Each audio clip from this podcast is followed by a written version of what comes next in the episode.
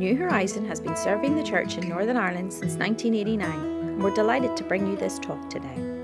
We trust you will be blessed through this ministry. Well, I'm glad y'all got to meet the talented one in the family. Glad we got that done.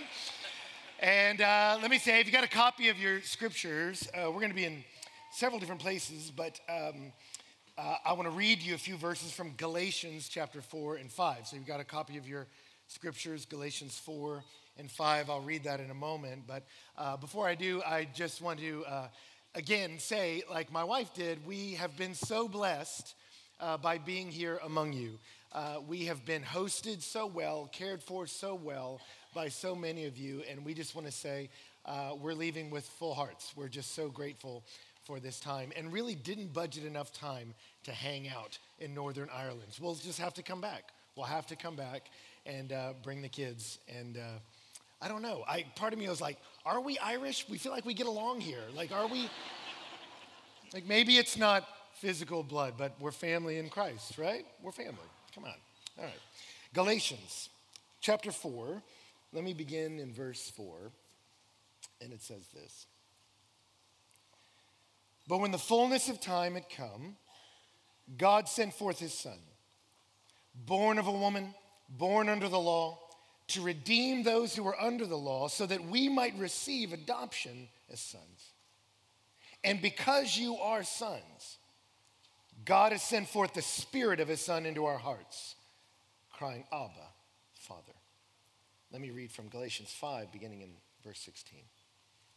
But I say, walk by that Spirit, and you will not gratify the desires of the flesh.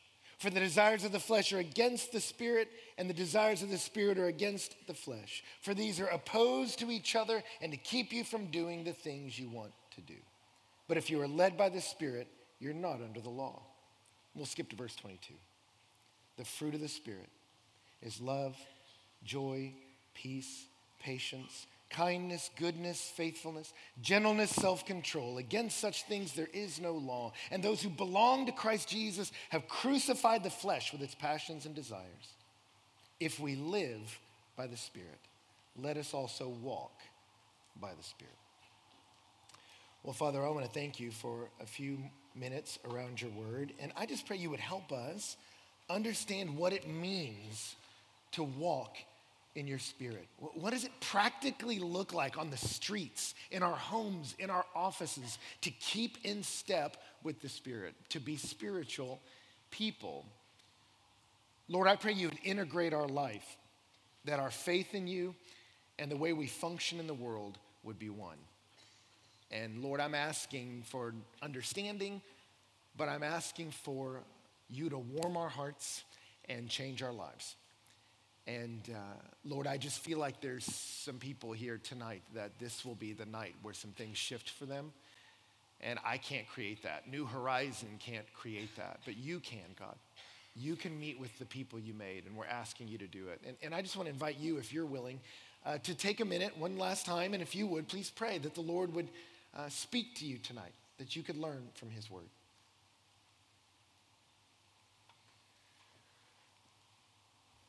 And then, if you would please pray for me, that the Lord would use me and I'd be helpful to you.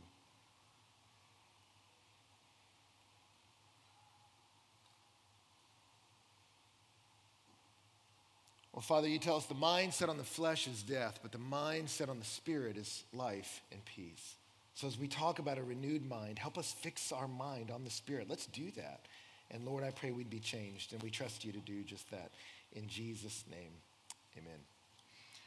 So, years ago, I spoke on a university campus at an event, and the campus was located on the top of Lookout Mountain, Georgia.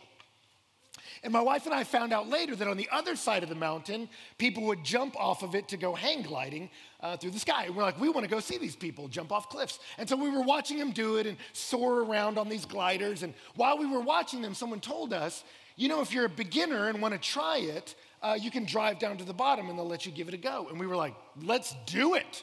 So we went down there, and sure enough, we went down there, signed up, paid. And the way it works is as they connect you underneath this glider in, in basically a sleeping bag with you and an instructor, and you're holding onto this metal rod under this glider, and then they attach a cable to what I can best describe as a motorcycle with wings. And then they told us, okay, so uh, Bobby up there is going to take off, fly into the sky, and uh, then he's going to release the cable and we'll glide. And I'm like, is he though? Can that thing fly? And sure enough, he takes off in the air and he's pulling us up by this cable, and it is horrible. I mean, there's all this wind resistance. We're bouncing around. I'm getting super nauseous. I'm like, somebody down there is about to meet my breakfast in a way they did not intend. I hate this. And so the whole time I'm like, this is horrible. I don't like how this feels. I want out of here. And then as soon as I'm at the peak of insanity, they release the cable, and I'm at one with the sky. And I'm communing with the birds and it's so peaceful up there, and there's no noise, and it's silent, and as we're floating around, it's just absolutely amazing. And I remember at one point, uh, my guide says, Hey, you want to control it? I'm like, I believe I do, sir. And he was like, Well, follow the birds. And I was like, I shall do so. And we went to follow the birds and thanked them for letting us be among them today. And as we were doing that, it was beautiful. And he goes, Hey, watch this for a second. He says, Watch the altimeter. And I turn and look at the altimeter, which tells you how high you are in the sky and it just starts spinning like a top. And I'm like, what is going on? And then I look down and the cars and the people are like little ants. And I'm like, what just happened? And he was like, we hit a thermal. I was like, what does that mean? He was like, this is why this mountain's so popular, is that warm air kind of shoots up the side of this mountain and sends things up into the air. On a normal mountain, if you just jump off with a glider, Lord willing, you just land. But here, that wind will pick you up and carry you higher. And I said, well, how do you know where a thermal is? He says, it's the wind. You can't see it. You watch the birds. He said, You see where they are gliding without flapping. And you just get into that space and you maneuver there and you ascend to places you could not go on your own. And I remember being so fascinated by that. We felt so fragile. I'm in a sleeping bag under a napkin. and yet it also felt so powerful because I had ascended to a place I could not get on my own. Now, there was work to be done. We had to steer and control. There was work. But the work in its essence was to position ourselves to receive the power of the wind. Now, why do I say that? Because all of us want to be connected to something beyond ourselves that can take us further than we can get on our own. That's why there's such an interest in spirituality in the world today, is that all of us feel a sense of lack, of dislocation. I'm not enough. It's why so many self help books are sold. It's, we all feel like I need something more, I need something added. There's not a sufficiency. Drake wrote a song years ago entitled, Is There More? He said, Is there more to go into trips on Dubai, yachts on the 4th of July, G5 soaring in the skies? Am I missing something that's more important to find? Like healing my soul, like family time? Is there more?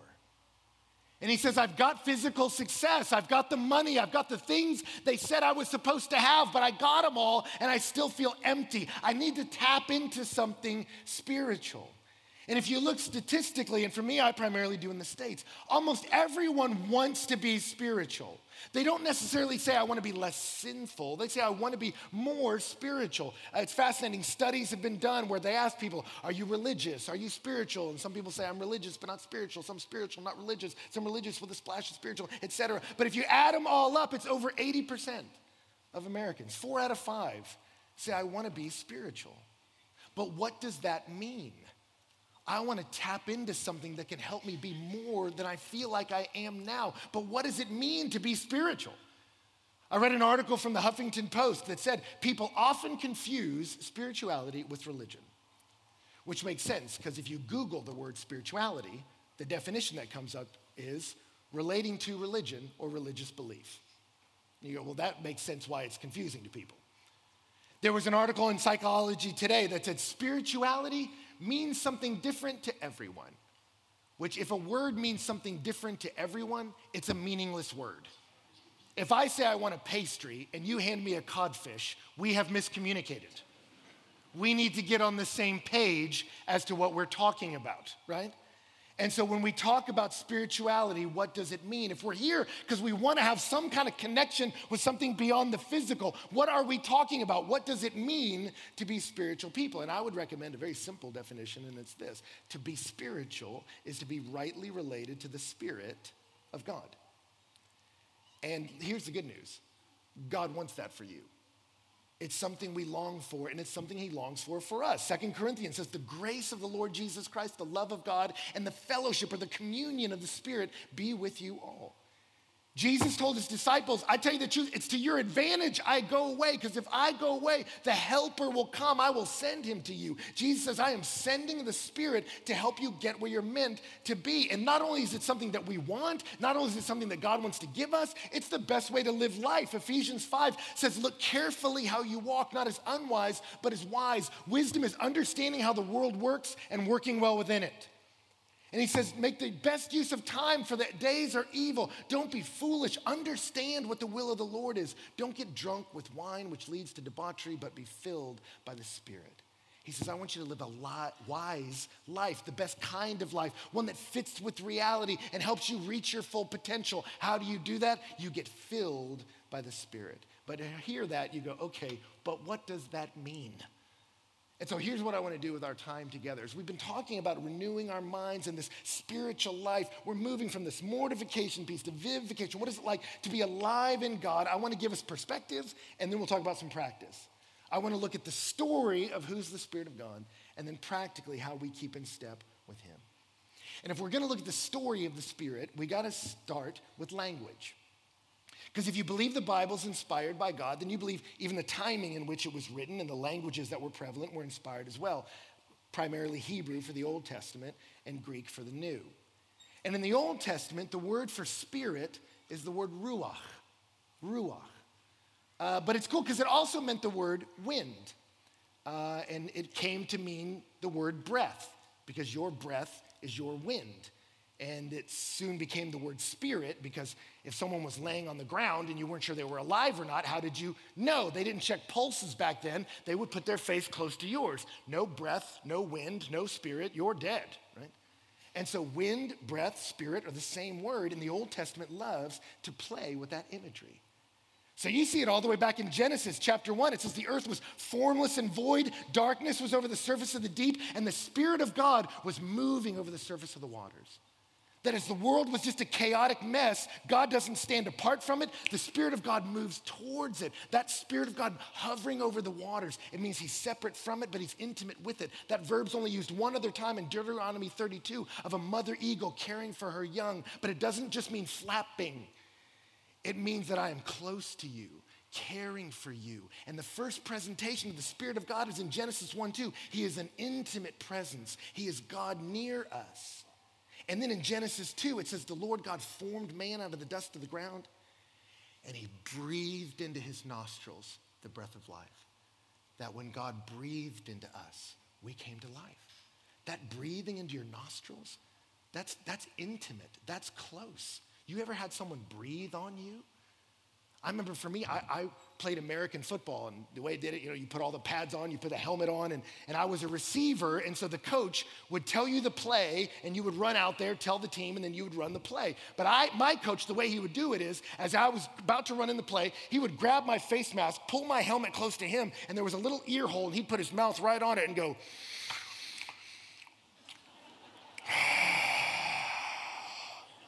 go ahead and run a 46 power rough. And I'm just like, my ears all wet, like gross, too close. But you ever been at a dance with a girl you thought was cute? And you're dancing together and her breath hits the back of your neck? Oh, your knees get a little weak, right? You're like, oh, that's close. This has the intimacy of a kiss. The Spirit of God, the breath of God, the wind of God is close to you as your own breath. And He's not just intimate, He's animating. It's the intimate presence of God that brings us to life. That's who the Spirit is. And it's beautiful. What is man poetically in Genesis 1 and 2? He is dust and the wind of God. Right? That's who we are. And then the tragedy happens. We rebel against God out of pride. And we don't so much break a rule as we break a relationship, right? We sever from him. I don't want to listen to you. I don't believe you. I don't trust you. I'm going my way. And we don't realize what we sold in the process. That as soon as we broke faith with God, Paul said to the Romans, our foolish hearts went dark. We didn't just break faith with him, something broke in us. We got dislocated from God, the world, and even from ourselves. That dislocation was said so damningly in Genesis 3:19 when God says by the sweat of your face you will eat bread till you return to the ground because from it you were taken for you are dust and to dust you will return. What's missing? We used to be dust and the wind of God, the breath of God, an intimate animating presence of God inside of us. He says now you're just dust. The wind is gone. That intimate animating power of God is gone. And we have felt that dislocation from the world and dislocation from ourselves and powerlessness ever since. The author Thomas Wolfe says, The whole conviction of my life now rests upon the belief that this sense of loneliness, far from being a rare and curious phenomenon peculiar to myself and a few other solitary people, is the central and inevitable fact of human existence. All this hideous doubt, despair, and dark confusion of the soul a lonely person must know he has no faith in him except his own and that faith deserts him and leaves him shaken and filled with impotence. This man is not a believer. He's just looking at the human story, and he says, What I feel is a sense of loneliness is pervasive throughout humanity. We feel isolated. Why? Poetically, because the wind is gone, because we've been severed from this intimate, animating presence of God.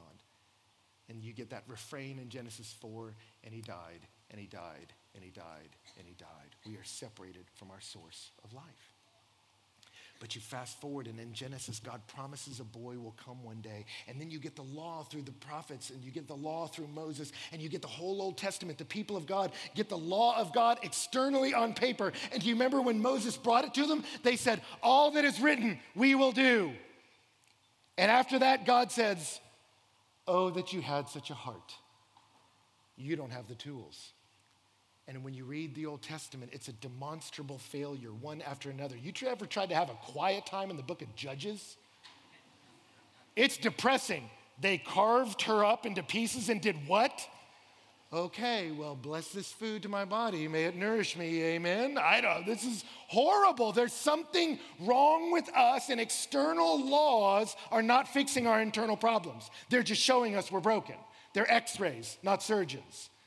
And so, after decades and centuries of demonstrable failure, the prophets begin to speak. And Isaiah says in Isaiah 11, a shoot will spring from the stem of Jesse, a branch from his roots will bear fruit, and the Spirit of the Lord will be with him. A boy is coming, a hero is coming. But then the prophets tell us in the Spirit of God, that intimate, animating presence, he'll have it. It'll be with him. Behold, my servant, whom I delight. I have put my spirit on him. The boy is coming, and he's bringing the spirit with him. And Isaiah 32 says, When he comes, when the Spirit is poured out on us from on high, the desert becomes a field, the field becomes a forest. He's bringing life back. Jeremiah 31 33 says, This is the covenant which I'll make with the house of Israel after those days. I'll put my law in them. On their heart, I will write it. I will be their God. They will be my people. He says, There's a day coming where the Spirit's returning, this connection with the life of God, an intimacy with God, and a power Ezekiel 36, 36 says, I will give you a new heart, put a new spirit in you. I'll remove the heart of stone from your flesh and give you a heart of flesh. I'll put my spirit in you, and he will move you to obey my decrees. That I'll get an intimate, animating power from the Spirit of God that, that helps me live the way I want to live. Ezekiel has that great moment with God. You remember God takes him to that terrifying field filled with bones, and God asks him, Hey, prophet, can these bones live? And Ezekiel gives the best Sunday school answer I bet you know. and God says, prophesy to the breath, tell the wind to blow. And so he prophesies to the breath, says, blow, all four winds, and a spirit enters them, and they come to life. And God says, That's what I'm doing for you. A boy is coming, he'll bring the wind with him. So John the Baptist shows up, starts preaching, eating locusts, and they look at him and go, Are you the one? And he says, No, I'm just a guy yelling in the wilderness. And they're like, Well, we picked up on that part. But where's the boy? And he says, I'm not fit to untie his sandals, but I'm baptizing you with water. He will baptize you with the Spirit. And when Jesus came to be baptized, what happened? The Spirit of the Lord descended upon him. His first sermon, he declared it The Spirit of the Lord is upon me. The boy with the wind is here. And then he promised to give it to us. Nicodemus comes to me with him. Nicodemus, who had the law memorized. Nicodemus, who knew everything about this book from the time he was a baby, comes to Jesus and he doesn't even have an articulated question. He just knows knowing all the rules is not sufficient to help him heal his dislocation. So he comes to Jesus and says, You have to be from God because no one can do what you do. And Jesus says, I'll tell you the truth, you must be born again. And picks the one moment in his life over which Nicodemus had no control. He'd been memorizing this book from the time he was like three. And Jesus says, No, it's like birth. And you did not pitch in and help your mom when you were born. That was her work, not yours. You must be born again. And Nicodemus says, Yeah, I don't think mom's gonna go for that. Like, what are you talking about? And what does Jesus say? They're sitting on a rooftop in the Mediterranean. And Jesus says, You feel that? He says, The wind blows where it wills. Right? And so it is with those who are born of the Spirit of God. And then he says, You're a teacher of my people and you don't know this? This is what you've been waiting for. This is what the story's about. This is what's happening here. This is what he preached on the day of the last feast of his life. He said, I am coming to bring a spirit that when it's in you, it will be like a fountain of living water. That's what I'm doing. I'm sending a helper to you. It's coming. You need this. You expect this. You want this. It's the arrival not just of morality, but a spirituality and intimacy with God. See, here's the thing about coming to faith in Jesus Christ it's not just about forgiveness of your sins right? That's like saying getting married is about ending singleness. Why do you want to get married? I just want to stop being single. Okay, well, you know, there's this other person involved. And what happens after the wedding? You end singleness to enjoy the union with this person. Jesus says, I have to go to the cross. Why? Because if I'm not glorified, I can't send the Spirit. That's what he said in John. I got to be glorified first. What did he mean by that? He means I got to take all your sin on me and bury it. But that was a means to an end. Your salvation is not even primarily about the forgiveness of your sins. It's a big part of that because that was the barrier. That's what dislocated it. But Jesus said, Yes, I am burying your sin in that grave. I'm paying the penalty for it on the cross. I'm casting it away. Why? So that you can return to the intimacy with God you were made for. I'm removing the impediment so you can enjoy the intimacy you were born to have. I'm bringing the wind back. That's why when he rose from the grave, do you remember what he did? I love this in John 20, 22. When they saw him come back from the grave, it says he said to, he breathed on them and said, Receive the Holy Spirit. Isn't that great? They were like, Jesus, you're back from the grave. and still eccentric. Like, what, what was that? You know what that was? That was Jesus saying, I did it.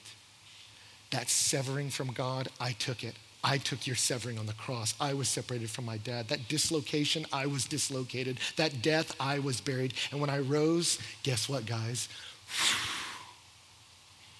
The intimate, animating presence of God is back from me to you.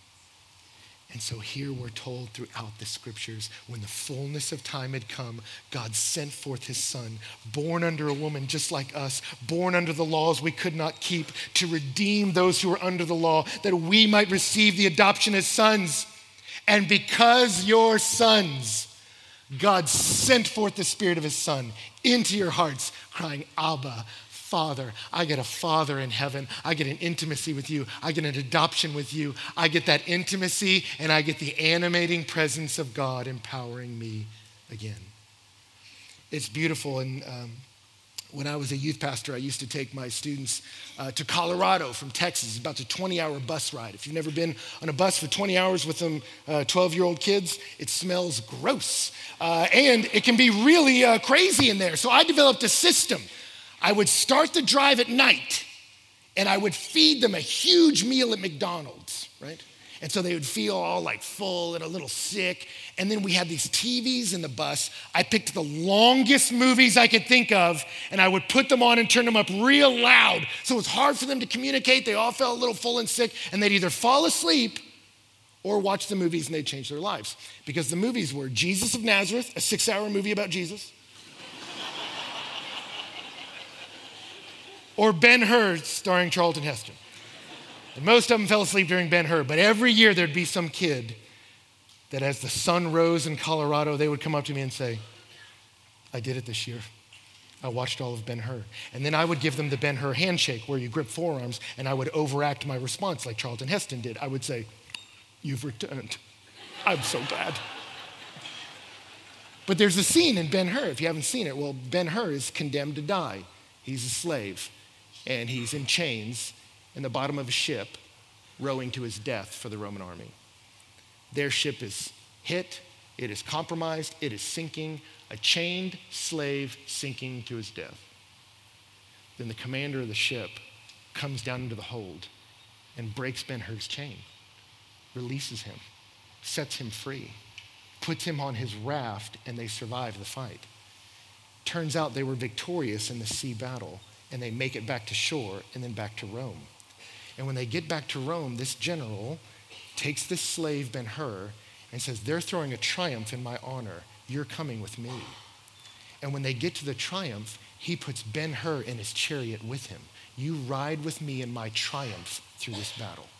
And then they arrive at the throne of Caesar himself. And he says to Caesar, This man was a slave. I want his punishment and his slavery eradicated. And they wipe his slate clean. There is no longer any condemnation for you. Then he throws a party. And at the party, he stops everyone at one point and says, Do you see Ben Hur here? He was a slave who's been set free, but I'm not done. He is my son. I am adopting him. All I have is now his. And he takes off his robe and puts it around him, his signet ring, which symbols a family crest and the ability to enact with power in the family. And he puts it on him and says, This is now my son. And this is the imagery that's all cooked into Galatians here that you were adopted, you are sons. All you who were baptized into Christ have been clothed with Christ. You are forgiven for your sin. You are set free. You're adopted by God. You are clothed in Christ, and you are set free to live a new life with Him. But I remember teaching Galatians to some middle school kids. And a kid says, So you're telling me God did all this, not me? God saved me. I can't earn it. God saved me. I could never lose it. And I said, Right. And he goes, so then why am I not sinning all I want? I'm just free to do whatever? I'm like, well, brother, sinning all you want is not freedom. That's like getting detox from drugs and going, finally, I'm clean so I can fill my body with drugs. Like, no, that's what was killing you. I said, God set you free to live a new life. But then he said, well, Ben, I get all that. He said, but if you tell me you're free now, you're a son of God, you're a daughter of the king. The Spirit's in you. Go forth. He said, We're going to have a great worship night. It's going to be awesome. We're going to sing the roof down. Then I'm going to go home. And about two weeks later, I'll get really sad. And then all the things I used to go to for comfort are coming right back. He says, Ben, you don't know the screens I'll look at. You don't know the things I'll put in my body. You don't know the things I'll say when I'm insecure. You don't know all the stuff I'll do. And he starts to say what all of us do. If I end this by saying, Go forth in the Spirit of God, you're like, I'm going to, and gonna trip and stumble and make a mess, and we're gonna have to do this all over again next year. That you don't know my struggle with sin.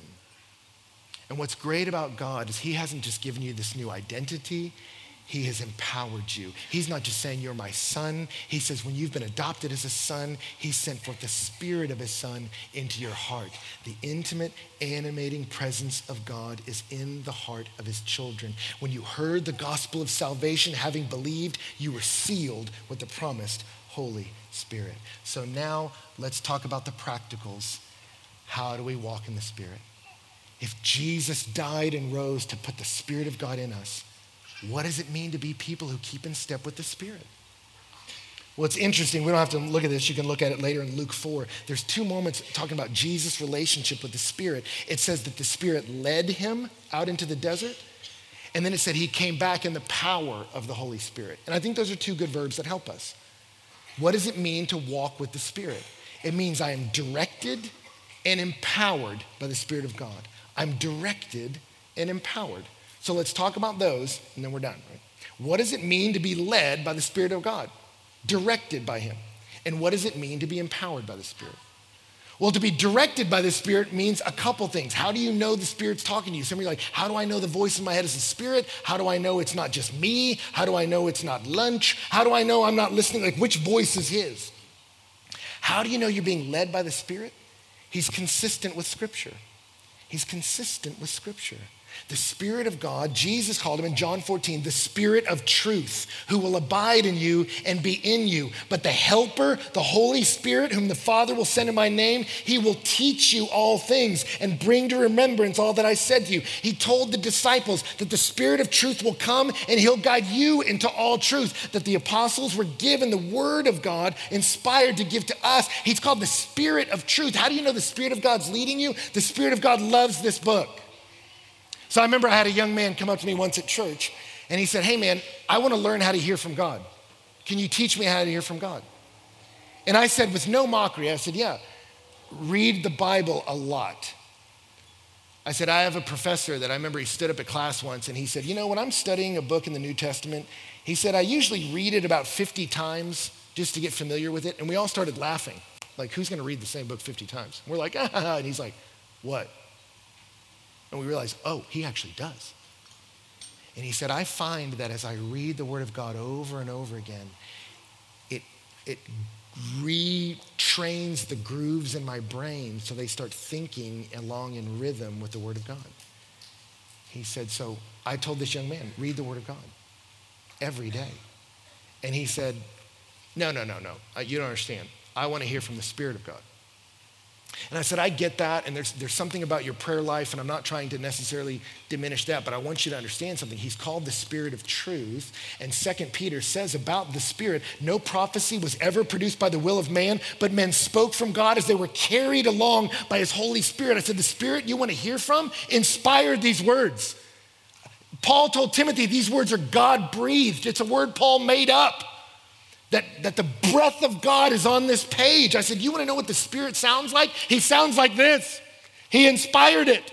So if you want to be someone who walks with supernatural power, lives in a very different kind of way, get the Word of God deep into you. Let it be the fuel that God uses to empower you, right? Uh, a fire, for it to really burn, it needs fuels and it needs wind. Right? And for me, when I read the Word of God, I realize I need both. Because you can read the Word of God like the Pharisees did. You can memorize it and still be arrogant.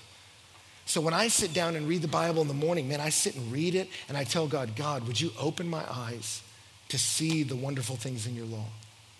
God, would you incline my heart to your testimony, not towards getting gain? I'm praying the Psalms and I'm asking him, God, as I look at your word, would the wind blow? Would you move so that I can see what it says, so I can understand what it says, so I can be affected by it, so I can be changed by it? True spirituality cherishes the scriptures. And it's contrary to the flesh. Paul told the Galatians, walk by the Spirit and you'll not carry out the desires of the flesh. I don't need to belabor that because we've talked about that before on the second talk that he says later the deeds of the flesh are evident immorality, impurity, sensuality, idolatry, sorcery, enmity, strife, jealousy, outbursts of anger, disputes, dissensions, factions, enviness, drunkenness, carousing, things like this. If you have a voice inside of you telling you to get drunk and go to an orgy, it's not the Spirit, according to Paul. Right? That the Spirit of God is contrary to the flesh. Right? God has changed you on the inside. So what you used to love, you now hate. And what you used to hate, you now love. I remember when I first graduated college, I, I started in a ministry, and uh, I had a youth group of about five students, right? And over time, it began to grow to maybe, maybe 15, 20, like just this little section here. And I remember these youth would come and I would preach the best I could to them. And there was this kid that would come and he would always sit right down front and he was huge. He went on to play football and was just a mountain of a human being, right? And he would try to show me with his body language that he could not possibly care less about what I was saying. So he would just sit like this. It actually sort of formed my preaching style. I just learned to start preaching around him, right? So I go back and forth because whatever this is is kind of freaking me out. So I would preach like that. And then I remember one day he came to me and uh, after the message, I don't even know what it was about. He looked at me and he's like, hey man, can I talk to you for a second? I'm like, yeah, bro, what's up? And then he started crying. And then he got real embarrassed because there were people there. And I was like, hey, let's just go around the corner, let's talk. And so we go around the corner and he was like, hey, man, like, uh, I'm a big guy. I'm like, yeah, I know that. He's like, so that makes me good at football. And I was like, I believe that is true. So far, yeah, so good.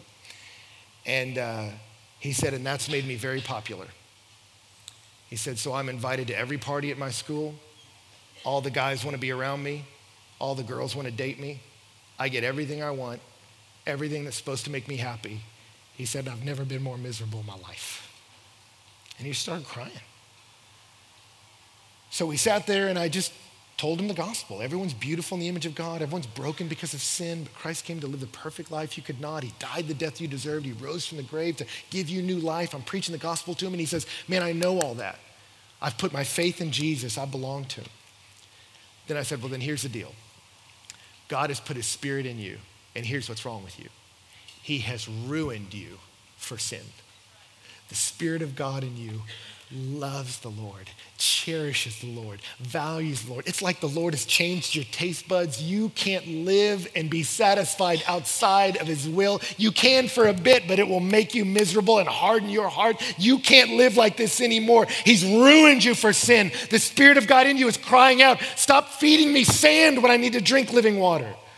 Stop running to broken streams when we have a, a, well that will never run dry. The Spirit of God is consistent with the Word of God and contrary to the flesh. It goes in a different direction. And He's community driven. He loves us.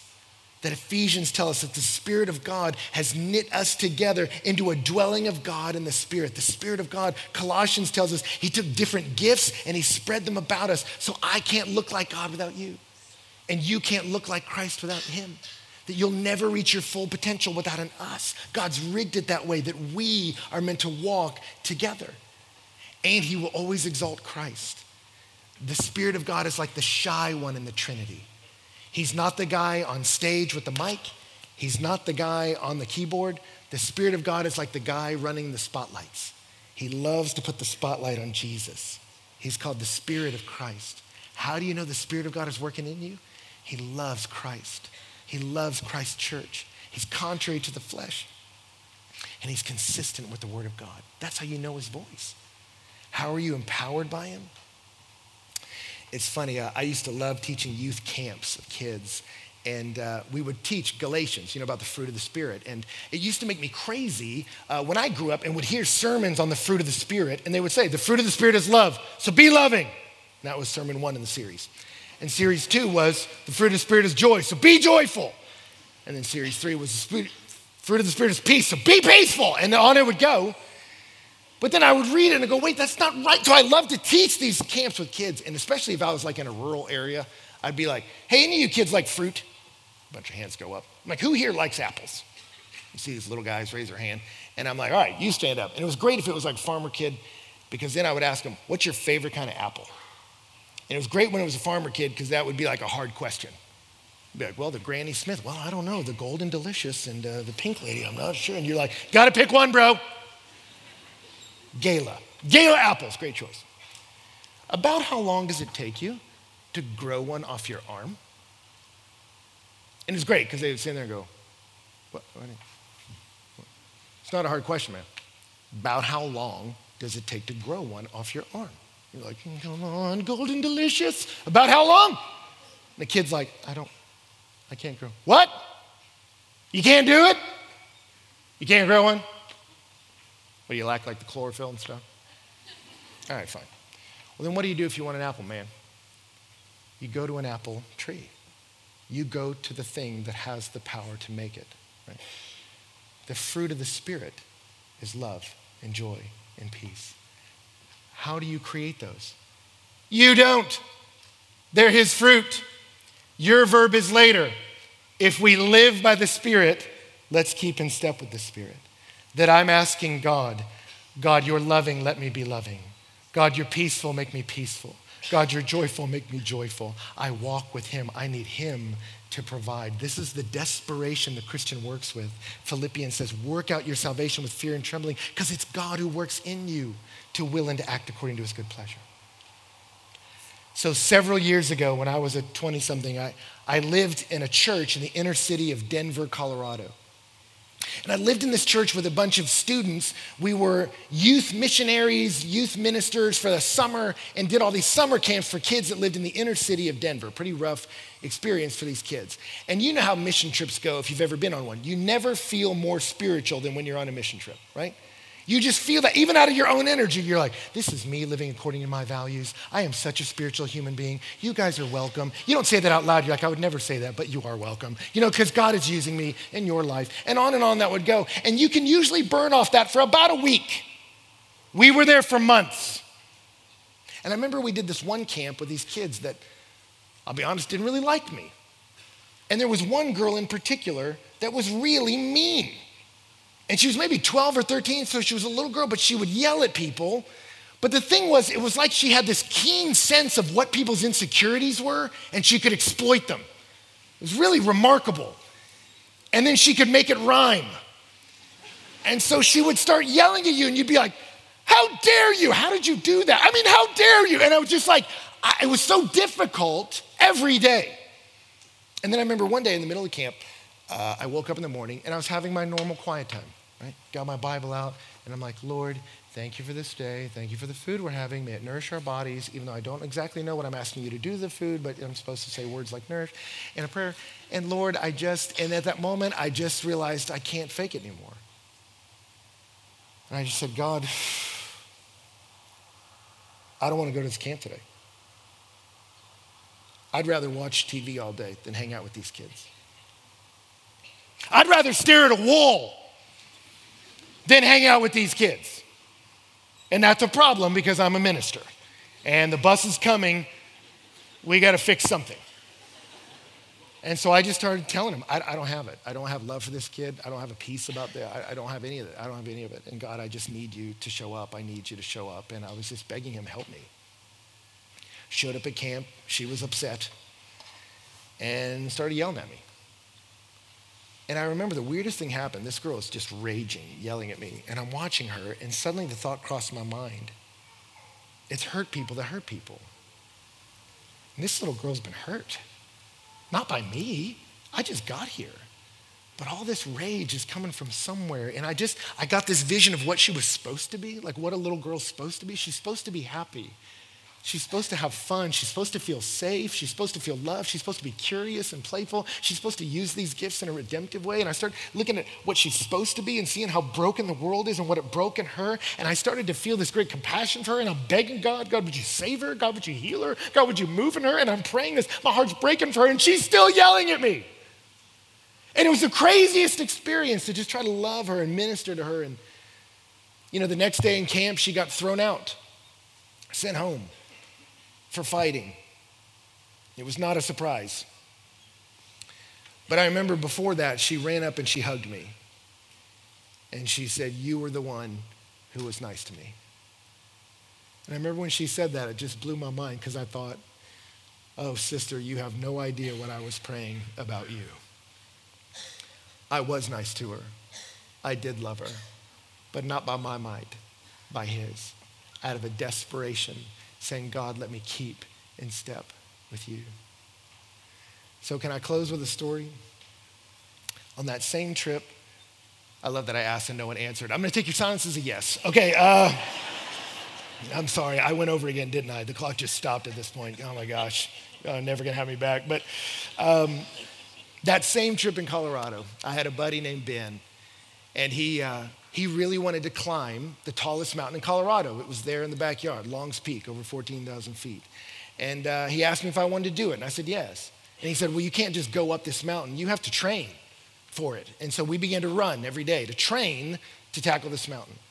And then as the day approached to get up there, we told our mission group, We're gonna go climb Long's Peak. And our entire mission group said, We'll go too. And we were like, No, you don't understand. Like, this is, you have to leave in the middle of the night to get up there before noon and get back down. And you have to do that because thunderstorms are common on top of a mountain. Lightning strikes them. And my friend Ben had been struck by lightning. It was actually part of his testimony. You know, some people use that as a metaphor. I was living crazy, and then one day it was like a bolt of lightning. I believed in God. For him, there was no metaphor. He's like, I was living crazy. God literally hit me with a bolt of lightning. I thought, I'm gonna die. I didn't die, and I came to Jesus. I just don't wanna get hit by lightning again. So he said, We're gonna leave in the middle of the night. We gotta get up there before lunch and get off the mountain. We gotta move fast. And they were all like, We'll do it. And we're like, Fine, whatever. So we went in the middle of the night. We start up this mountain. Dude, it's not five minutes into it before the first person's like, oh my gosh, is it hard to breathe up here for y'all? Is that a snack bar? I'll see you in a minute. And they'd wander off in the wilderness. Somebody else was like, I forgot something in the car. Don't wait for me. And then one by one, they're just all peeling off. They're quitters. Ben and I, charging up the mountain. We're just tackling this thing. We're in shape. Bah, we're passing lesser hikers. We're feeling good. We get to the boulder field. We're leaping from boulder to boulder. We're like, we're to crush this thing. And then we get up to this area called the keyhole. Called that because the mountain looked like a keyhole. And because then once you passed through this arch, you were on the backside of the mountain to traverse to get up to the top. But when we get to the backside, we realize it's covered in snow. And we didn't plan for that. And not only is it covered in snow, you have to traverse this ledge that's a steep cliff. And if you fall off this cliff, they find the body later, write stories about you, you're a cautionary tale, right? And uh, we look at this, and I remember I look at Ben, I'm like, I don't think we can do this. He's like, no, I think we can do this. I'm like, I don't think we can do this. He's like, no, we can do this. And we start to argue about it. And as we're arguing about it, these two guys from Germany walk up. And they had been, uh, had flown over to climb this mountain. And they look at us and they were like, hey, we flew over to climb this. They're like, are you guys gonna stop here or are you gonna go to the top? And we were like, we're gonna go to the top. What do you think? You think we're rookies here? I think you're talking to. We're gonna go to the top. And so they start pulling pickaxes out of their backpacks and crampons, those spikes you put on your boots. And I look at Ben and I'm like, should we suit up, bro? And he's like, yeah. So we put on some sweatpants and I retie my trainers and we're like, see y'all at the top. And we take off across this snow covered ledge. Now, there were footprints in the snow and little holes from where a pickaxe had been. And so we would put our feet in these little holes and our fingers in it, and we're traversing the sledge, right? I'm not advocating this choice, but we made it. And so we did it, and then there's this steep incline. And we start to climb these footprints like they're a ladder. And about midway through it, something goes wrong. Like we start to feel lightheaded, start to feel nauseous, start to feel drained, like, like something's internally wrong. And Ben's ahead of me, and I watch him just plant his face in the snow. And I'm like, Ben, you can do this. And he's like, I can't do this. And I'm looking at this cliff going, I need you to do this, right? So we make it up there, but we are completely exhausted. And we go, surely we're almost there. Let's just turn this corner where the top of the mountain. So we turn the corner, and there's another corner. We turn that corner, there's another corner. We turn that corner, there's another. We're like, how round is this mountain? And we turn that corner, and there's another incline through the snow. And my buddy Ben just collapses. I was like, come on, man, we you know, forget it. And we both sit down. And I don't remember who said it, but we started praying. And I remember the prayer started with, Oh God, we are so stupid. Because we're really scared. Like we're stuck on the side of a mountain and, and we're too tired to get down. I'm like, how long do they file a missing persons report? Like, can they get helicopters to this altitude? Like, we're in trouble. And as we're praying this, we suddenly see this head pop up from behind a rock. And we were like, are we seeing things?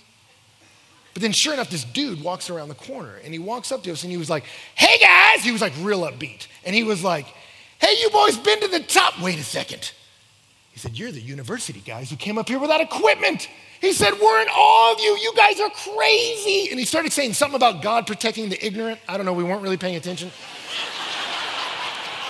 But he was like, Have you been to the top? And I was like, Man, I don't think we're gonna make it. And he's like, You gotta go. And I just, I could notice he was bothering Ben. So I was like, Hey, can you sidebar for a second? And I was like, Hey, man, like, like we're not doing good. And it's a little scary. And, and I say that to him. I remember he looks down at my hands, and my hands were freezing. They were just wet and cold in my t shirt. And, and I remember he looked at me and he goes, Hey, to start, boys, you're breathing wrong. I'm like, what do you mean? I think we know how to breathe. He said, Not up here, you don't. He said, The atmosphere is different. He said, Breathe along with me. And we just start breathing with this guy. And as we're breathing along with him, our head starts to clear, start to feel less nauseous. And then I remember he pulls these mittens out of his bag, which mittens is not quite the right word. Like they go up to here and had all these straps on them. And we were like, that's the stuff. There are those fingers. Yes. And it felt so good. And he was like, you boys ready to go to the top? And we were like, man, I don't know. But then he pulls these pickaxes out and he's like, here, and hands them to us. And we're like, oh yeah, let's do this. You know, it just felt cool. And so we're like, let's go. And I remember I took my first step and my leg just folded. And I looked at him and I said, I'm sorry, man, I just can't do this. And I'll never forget, and this is a true story, he, he looked at me at that moment and he was like, You grab onto my belt. He said, I'm going to stamp out footprints in the snow. He says, And when I step up, you rise, and I will lead you up this mountain. So I held his belt, and Ben held mine, and he would stamp out a footprint, and he would step, and we would step.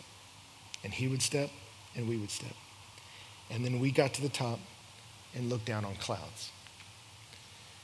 And we got to a place we could not get on our own, step by step, with the person who empowered us. Turned out he was a missionary, inspirational guy. We sat and had a meal up there. It was coming around afternoon, so Ben's getting nervous watching the skies, and we're like, hey, we should probably get down. And so we start to get off the mountain, and as we're on our way down, we get to that incline that had just crushed us. And we were looking at it, and I think we started crying a little bit. But the guy looked at us and he was like, Ah, oh, come on, guys, this is the best part. We're like, what do you mean this is the best part? It's almost killed us. He's like, no, you don't climb down it. He said, you put your feet down in front of you, your hands behind you, and you slide down. Let's go. And he sort of slid down. We were like, ah! And then I looked at Ben, and Ben's looking at me, and I'm like, I hate you, man. So I decided I got to go next. And I put my feet down, my hands up, and start sliding down. And I got to tell you, I know most of us haven't met. You've never done something this cool. It's like the coolest thing I've ever done in my life. Just zooming down side of this mountain. And he told us if you ever lose control, spin over on your stomach, throw your elbows in the snow, you'll stop in a dime. So I figured I should probably try this. So I spun over, threw my elbows down, dead stop. And I was like, ooh, say my name, right? And flip back over, keep sliding down. Like, I got this. And I'm watching him, and he stops right where you have to stop to traverse that cliff, or else you go sailing over the ledge, and uh, they feature you in tomorrow's newspaper. And so I realized I better stop. So, so I spin around, throw my elbows down, look up. I see Ben's smiling face and his big feet as they make contact with my face. And I flip over backwards, and our bodies get tangled up, and we end up face first in an uncontrolled slide straight towards this cliff. And I'll never forget, we're coming at him, and this guy looks up at us, pulls two pickaxes out of his bag, throws them in the snow, wraps his knees around him, and goes, and catches us. and we were like, You gotta be kidding me. And the whole rest of the run down the mountain, we were like, Do you think he was an angel? I kind of think he was an angel. I'm not sure. Was her feet touching the ground? I'm not, I can't tell. Now, why tell you all that other than just to mess with you before I leave them? For this reason the fruit of the Spirit is love and joy and peace. I don't want you to make big promises to God of what you're going to do with Him. I want you to grip on tight. Life is His. You be intimate with Him. You tell him honestly your heart. You pour out your anxieties. You pour out your sin. You stay close. And when he steps, you step. God, help me be loving. God, let me be gentle in this conversation. God, help me be peaceful in the midst of uncertainty. God, give me self control as I consider what I put in my body, how I use the body you gave me. You keep in step with him. And when you tumble and when you fall and you slip, again, don't beat yourself up. Know that you have a Savior who longs to catch you, dust you off, and said, You all right? Let's go. And I promise you, you'll arrive in places you could never get on your own. So, Father, I thank you that there's an invitation on the table to know you and to walk with you, to be yours forever. And I just pray now, God, for us in this room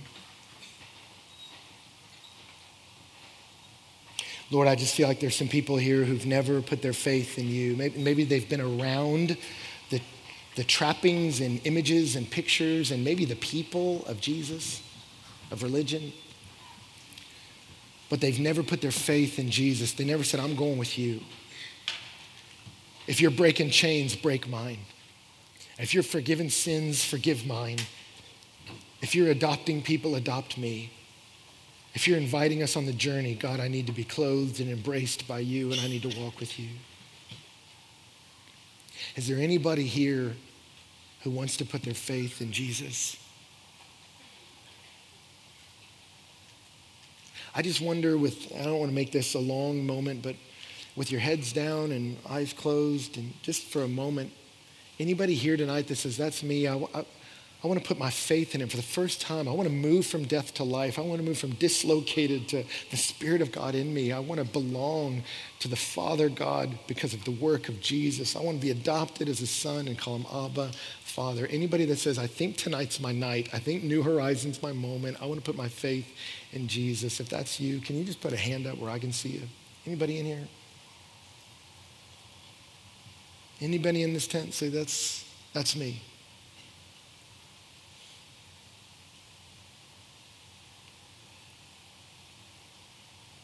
You don't got to keep it up long. I'm just curious you out there.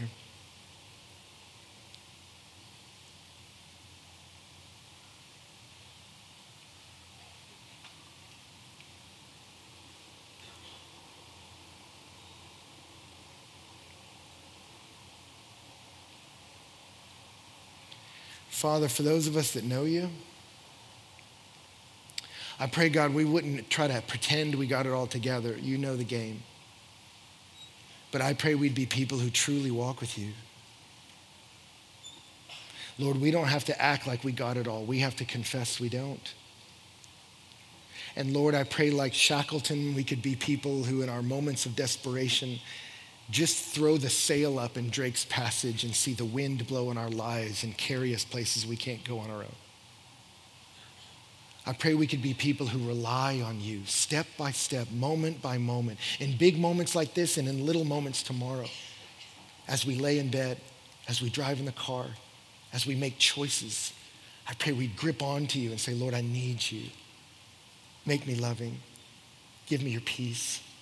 Teach me your truth. Unite me with your people. I need a friend to confess to. I need some brothers to serve. I need a mentor to care for me. God, I need you. I need your people. Let's grip together and may I keep in step with your spirit. I just want to invite you, family, if you're up for it, you tell him that. I can't pray that for you, but you can tell him, God, I want to keep in step with you. I want to walk with you.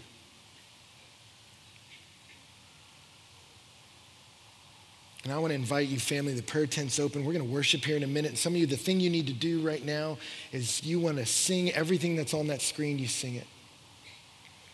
Others of you, maybe you just need to sit in your seat and deal with God. Maybe there's some things that you go, man, me and God need to talk about this part of my life. I've just never talked to him about it. I've tried to bury it in distraction. I'm talking to him now because I need him to walk me out of some things and into some things. I want a new kind of life carried along by the power of the Spirit of God. I want to be a spiritual person. We got a conversation we need to have. Some of you just, you don't need to sing yet, but you need to sit. And then when you're ready to sing, you do it. And others of you, you don't need to stay in your seat at all. There's a prayer tent to my right, your left. You don't got to stay there all night. Maybe you're just there and then right back out singing with us, but you go, you know what? I just, I've been praying about this issue in my life by myself in my quiet place long enough. But God says, confess to one another and pray for one another that you may be healed. So I'm just going to believe that. I'm just going to do that. I'm just going to walk in that and say, I'm confessing this to you. I've got this issue I can't handle. Will you pray along with me and ask God to move in my life? And some of you, what you need to do as the music starts is slip out to the prayer tent and say, Will you pray with me, brother? Will you pray with me, sister? Will you walk with me as we walk with the Lord together? Father, I thank you for this special week at New Horizon. I pray Wednesday and Thursday and Friday, the, the wind of your spirit would blow through this tent, that lives would change, trajectories would change in here, that make families change and communities change and nations change outside of this place. I ask for a movement of God in this space that ripples throughout this country and beyond, Lord. We ask you to blow. We ask you to move us. Lord, may we keep in step with you. Thank you for the invitation to walk with the King. We pray that in Jesus' name. Thank you for listening to this talk. If you would like to know more about New Horizon, please visit our website at newhorizon.org.uk.